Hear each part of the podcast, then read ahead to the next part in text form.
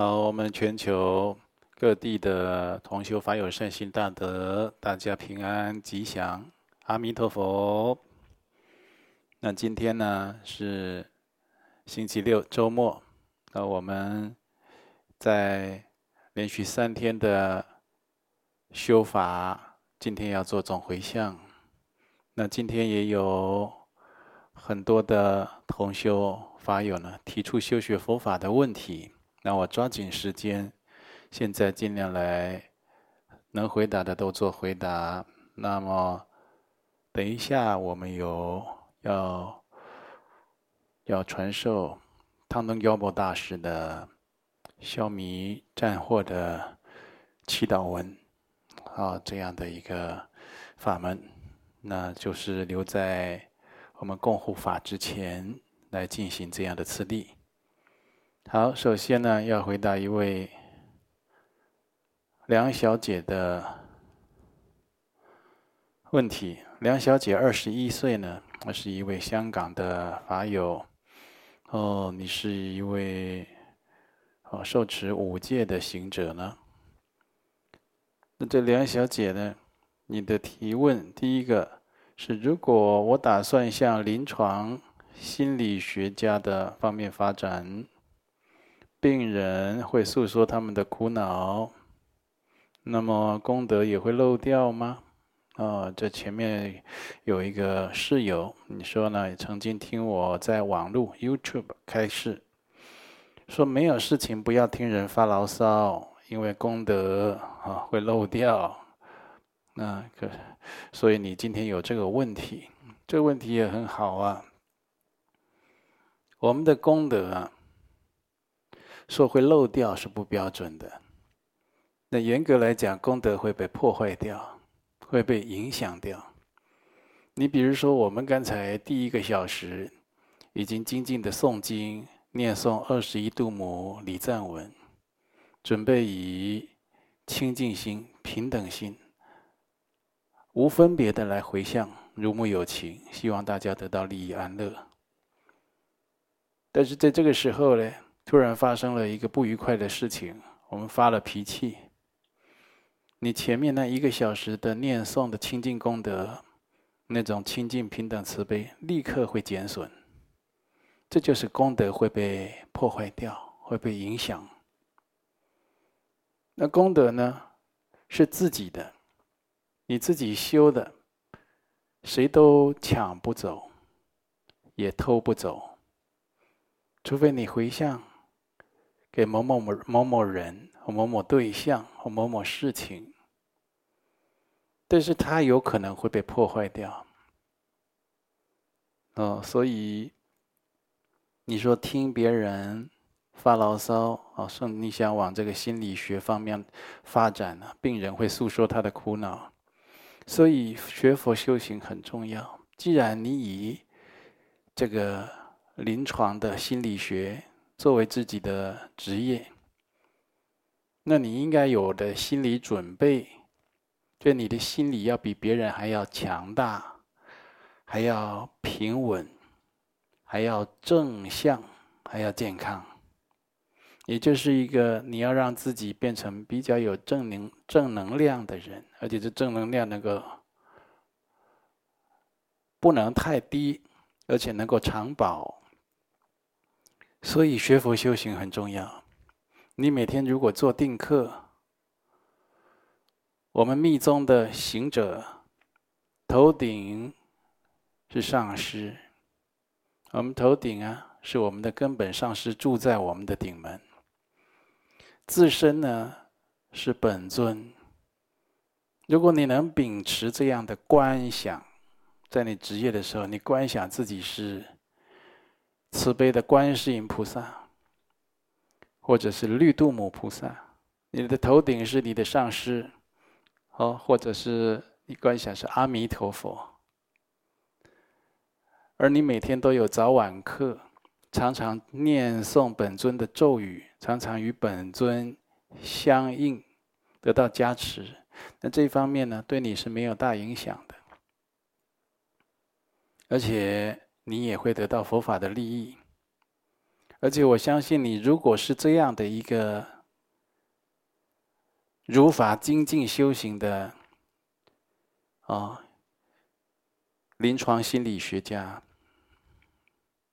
很多接触你的患者啊，会特别获利益，他们会觉得你的话特别的能解决他的问题，你的诊断特别有精确性。甚至光看到你的人，听到你的声音，他的身心就有被疗愈的感觉。那这就是一个正能量带给别人的，可以说是加持，或者是正向的带动和影响。所以，如果你真的要走这一行，还是要有一点身心的准备。建议你好好成为一个。居士，啊，就是早晚定课不断，而且有做功课。那你的第二个问题呢？这个职业会不会背到病人的因果？讲话不圆融，或者介入别人因缘果报的催讨之中，你说会不会介入人家的，背到人家的因果？背到因果很容易啊，所以。这诸佛菩萨都告诫我们在因因地的修学，就是十分的谨慎。别人在吵架，那夫妻在吵架，这太太说啊，哦，她很气她先生，啊，她怎么这么不幸，会跟这样的男人结婚？你有的时候也没火上浇油。去讲一些帮助他谴责他先生的话，你只要一个表情，让他更讨厌他先生，让他认为他讨厌他先生是对的，支持他，你就介入别人因果了。你有的时候就有共业因缘，有的时候连一个字都没讲，甚至一个表情乃至一个念头都会的。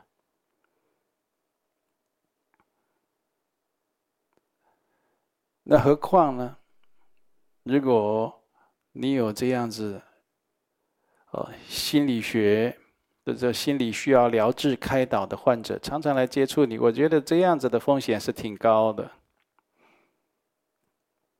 所以讲话尽量圆融，怎么圆融呢？你必须常常读诵佛经、善书这样的典籍。了解因果业报的道理，给予正向，啊，就是方方面面都能兼顾圆融化解的开导，再加上你的医学专业，那你在执业的时候，建议你身上可以带一些加持物，比如说在我们密宗的护轮。就带在身上，好像形成一个保护轮一样。啊，带个小佛像在身上，带一个经过加持的金刚结，哦，等等的。那或者是是你常常养成持咒、念诵佛号的习惯。有的时候，你虽然在听人家跟你诉说他的状况，可是。你内心的咒语符号还是没间断的，这对自他都有大利益，都有大的帮助。那第三个问题呢？一般人设法想解决朋友的问题，会不会背到他们的因果呢？这一样的，跟前面的回答一样，它风险相当高。设法想解决朋友的问题啊，是你的善念，想要帮助别人的动机。我形容个例子，这例子我常常举例，因为我们很多人都遇到，路上有人发生车祸擦撞了，两边的人情绪都很高昂，下车，两台车的车主啊，都在那边吵起来，快要动手打架了。用你这个问题来问，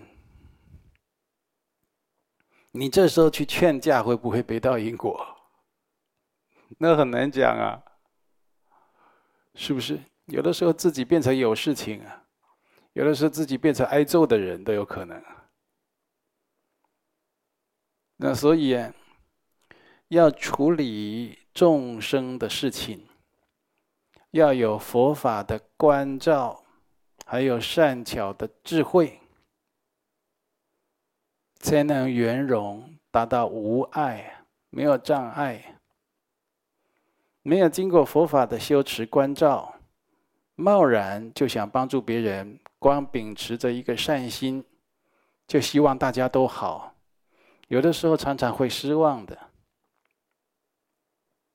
所以佛法讲自利利他，你自己深入佛法的修学，得到佛法的利益，再把这样的佛法利益无私的跟有缘的众生来分享。带给大家幸福安乐，创造永恒的境界。这根本而言呢，离不开佛法。这人生短暂，要抓紧时间修行，学佛修行，相当重要啊！做什么行业，严格的讲，做什么行业都离不开佛法的。做任何行业都需要佛法的加持。啊，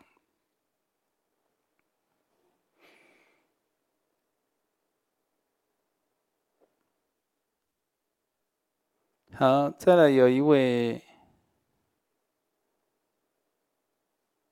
这个是周玲啊，周看看起来是一位周女士啊，五十六岁。哦，你是马来西亚。槟城的呃女士，你说你的女儿今年二十三岁，目前停学在家，情绪不稳定，无故悲伤、流泪、沉默，不面对人，你怎么才能帮到他？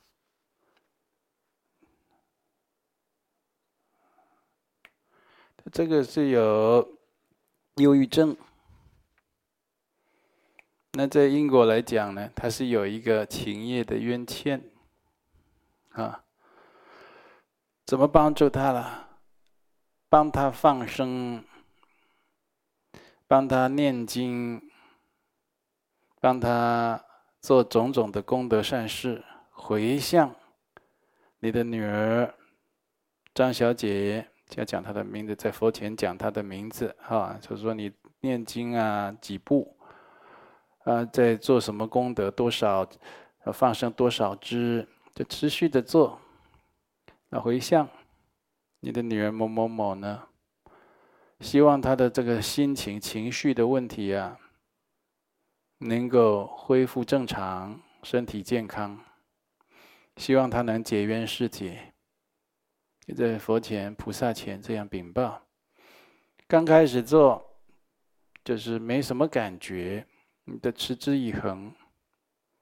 因为这就是这位周女士呢，真的一个是对佛法的深入啊，就是就是相对就是就没什么深入了，就是。就是说，谈不上特别的有什么修行，你还要帮你女儿，相当有限。而我们这个视频如果留在网络上，你就重听我的话，你就重听，会改善的，完全康复都会。但是你要不断的帮他功德回向，跟他的冤亲债主结缘世结。啊，然后不要失去信心，你自己不要失去信心。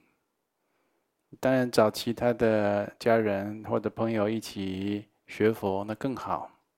好，为你女儿做功德回向啊。那你还是要信心，为什么呢？刚开始就你没什么感觉的咯，啊，因为他这个不是就是不是就是很很简单的小状况，但是后来就会很明显了啊。一位刘女士，三十岁，您是中国湖北省的法友啊。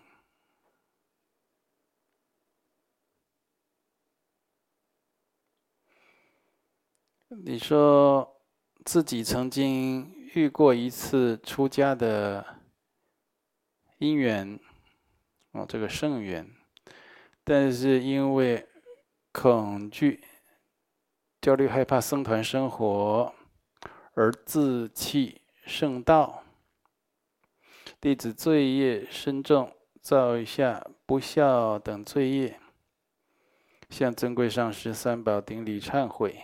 都是弟子恐惧、害怕集体生活，与人相处容易负面思考、对立、敌意、害怕焦虑。叩请尊贵上师指点，弟子应该如何彻底突破与人相处容易产生对立、敌意？对集体生活的恐惧，是否还有机会得遇出家圣缘？紧紧把握，不再自弃圣道。你讲的也很对啊，自弃圣道，岂不可惜？能走到做人的投胎当当人道啊，在人道做人类啊，这一步已经是不是所有众生都可以的，有的福分。所谓一失人身万劫难呢，人的身体啊，可以来做人，学佛、接触佛法、做善事等等的，相当的稀有，相当难难能可贵啊。那就走到出家这一步，哎呀，这就是稀有中的稀有，珍贵中的珍贵。嗯，但是出家不是这么容易，好，所以啊，你就觉得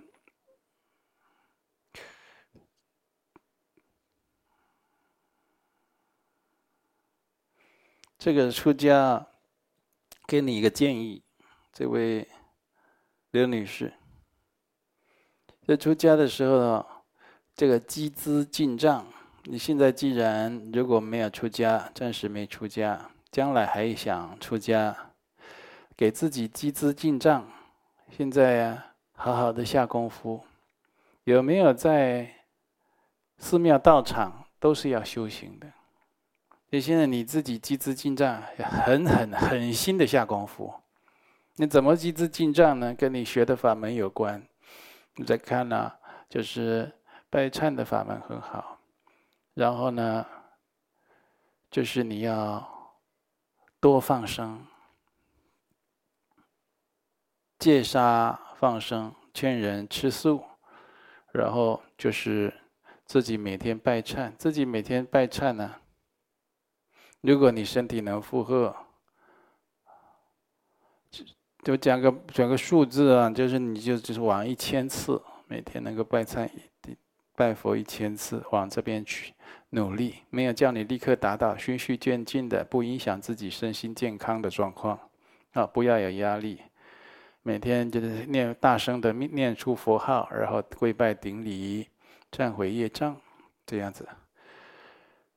每个礼拜都放生，这很好，多少不计，以慈悲心去放生，回向啊，解冤释结。因为祖先的问题呢，祖先的问题呢，一般。就是有这个没有超荐的，没有超荐的呢，跟自己特别有缘的话，那他会觉得啊，你们有这个冤欠没有清楚，所以你这不是很顺利。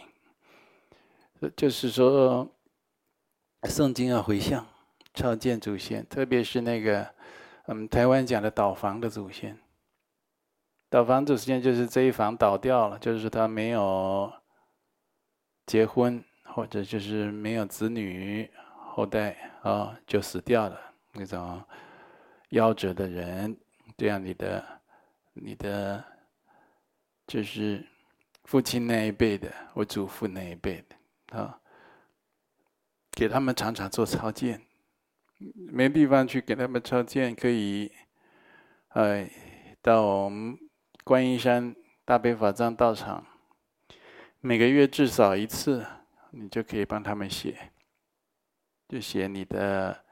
先王祖先、冤亲债主，或者你已经知道的，我已经倒房的祖先，你这个长辈问得到的，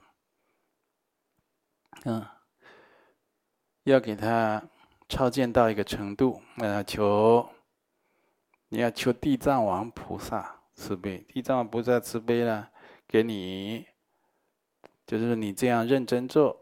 有信心做，给你一个征兆，确实已经化解的慢慢成熟。然后等你这样的状况会好很多啊，然后资粮累积丰厚了，那业障也都消除，冤结也都化解，会比较好出家。那这不要去，如果你想出家，这时候不要去结识谈感情的人了，哦，就徒增自己的烦恼，觉得这样有伴有依靠。这样是不对的，应该去结识那一种自求佛道、想要弘法利生、想要持戒出家的那样的法友，做个道伴。做个道伴呢，就出家的时候互相鼓励，有伴啊，大家作伴一起出家，互相提携、互相帮助，没问题了，就比较没问题了。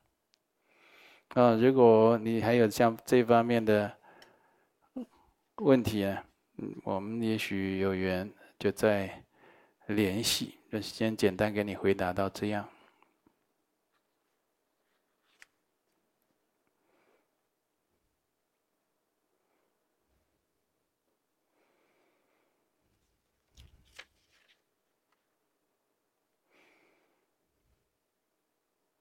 这个一位。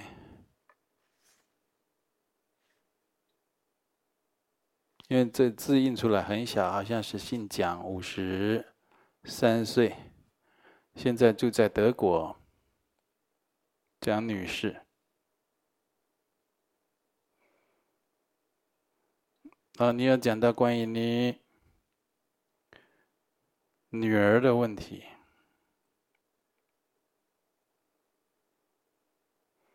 啊，你女儿，你想就是。在这边就有提到，希望啊，哦，他就是学医，成为一个好医生，但是目前并不是很顺遂。你这女儿的名字好像没写出来，是吗？以后的同修法友有机会啊，当事人名字写一下好。没关系，我今今天也是今天跟你说。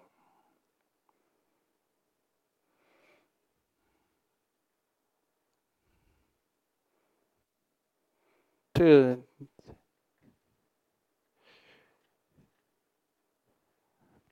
这就是很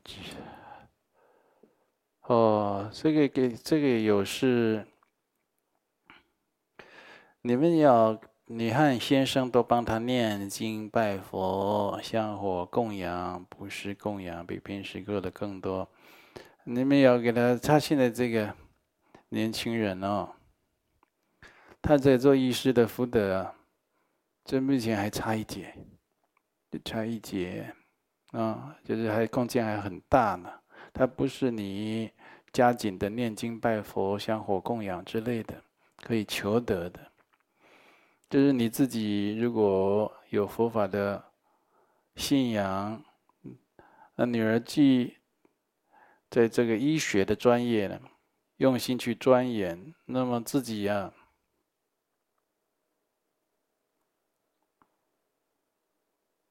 自己也劝女儿啊，就发善愿，发善愿，就将来如果考取，就是医师啊资格，要做个怎么样的好人？我比如说，在三年内啊，要救十万生命生灵的命，啊，十万条鱼啊去放生，啊，说到就要做到，呃，我这是给你举例，或者我要去印佛经啊，两千本啊，给寺庙、给居士、给十方免费结缘，大家来读经，要发这样的愿，但能够先做，那就更好了。哦，诸如此类的要要具体，那在福德还还不足的，还有大空间的状况之下，就是做的力量要出来。好，再来就是一位梁女士，五十七岁，在台中西屯呢。梁女士，你有提到关于。嗯，你的儿子、女儿的问题。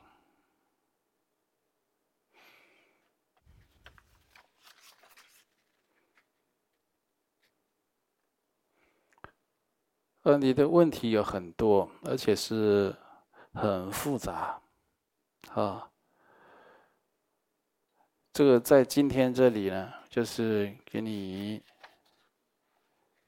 回答了，可能没办法。这是梁女士，如果有缘，你在台中西屯，啊，也可以跟我们的义工、义工菩萨联系，啊，有机会来，啊，跟跟这义工菩萨喝茶结结缘，然后逐步的来探讨您的问题，哈，因为你的问题很多项，在今天这里比较没办法回答。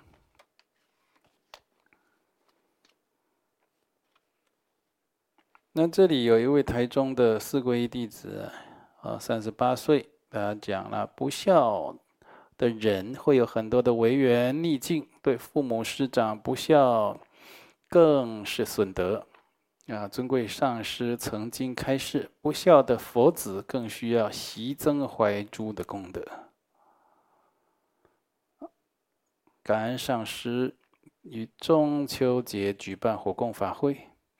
广设善巧方便，让不孝的弟子们也能去除种种的违缘障碍。若学佛修行多年的佛子，还会障碍自己的家人学佛，也是不孝吗？嗯，日常生活中也会有诸多的。不平顺呢？啊，会不会？是否也会有诸多不平顺？怎么样做才是一个孝顺的佛弟子？在家族的呃孝道讲的，就是孝亲，对自己的父母亲啊长辈啊要行这个孝敬啊。那么在佛门呢？是对自己的师长，啊，去实践孝道。那当然，努力修行，功德回就回向啊，他也会利益现世父母、六道父母。那这也是一种大孝。啊，如果能够让他们出离苦境、解脱安乐，那也是一种大孝，这一般人做不到的大孝。所以就是说，如果自己学佛，家人障碍，有的时候啊，就需要好好的沟通。有的时候不要太急，有的时候就是发个善愿过这一关。有的时候得等个一两年。啊，就很多事情没有成熟，现在硬要它成熟，当然不会事事都如愿。好，所以像我刚才举的这些例子啦，那也都是一种善巧方便呢。哦，所以都可以参考。再一个问题，高雄四皈依弟子林居士，二十六岁。弟子在学佛以前，家人曾经投资古董、文物、摆摊、贩卖各种玉饰手镯，有一些坠饰上刻菩萨圣像。尊贵上师开示，贩卖三宝所依物有大罪业。嗯，这不是我讲的，在佛经典籍啊、论点啊，也都有讲过的。经过多年，家人已经没有继续投资，玉饰也都转手他人，但家中还有摆放玉制的观世音菩萨和貔貅。弟子的父亲表示，那都是有经过开光的，不能随意移动。请示尊贵上师，弟子父亲常年咳嗽，啊，为父亲登记普度、超度莲位、诵经修法。现在改善很多，但偶尔还是小咳几声，还没有完全痊愈。如果是因为家中古董的缘故，应该如何处理开光过的佛像、神兽比较如法呢？开光过的佛像，这所谓的佛菩萨的或者神圣的这些像啊、塑像啊、金身啊，它都要。在高处清净处如法的来设供，来瞻礼的呢？呃，所以如果有这些佛像、菩萨像，应该供起来啊，早晚啊有诵经、修法啊、礼忏。哦，在台湾民间是初一十五，在密宗是初十二十五啊。应该做会供，或者就是要鲜花素果的供供养了哦。好好的，就这样子要供奉起来，不能就随便摆放。随便随便摆放啊，会有很多不吉祥的事。嗯，我们以前这个同修啊，家里设佛堂，他设佛堂之前有一尊比较小的佛像啊。嗯，他请的比较大一点，新的佛像来以后，这小佛像就是就是包一包就收在柜子里了。那大的佛像供起来很庄严，小的佛像一直在柜子里。那后来他就是有不不舒服的情形，那还有梦境啊，给他指示，就是说后来把那尊。比较小的佛像找出来，啊，把它打开，好好的供起来，那这个状况就完全解除了。所以曾经开光过的佛像，哦，就是要好好的供奉起来，在高处清净处要如法的设供瞻礼。那不会的话，应该到道场请问法师，哦，或者是明白懂得这样的。如法设供的人这个居士法友了，大家来跟你讲一下，这样比较好，不要有怠慢甚至是亵渎的情形啊。那那令尊呢？他偶尔还是小咳几声，当然也是已经好很多了。哎，我们虽然学佛，也要看医生啊，自己也要多保养，就是。看看是不是身体上还有其他要调整的问题。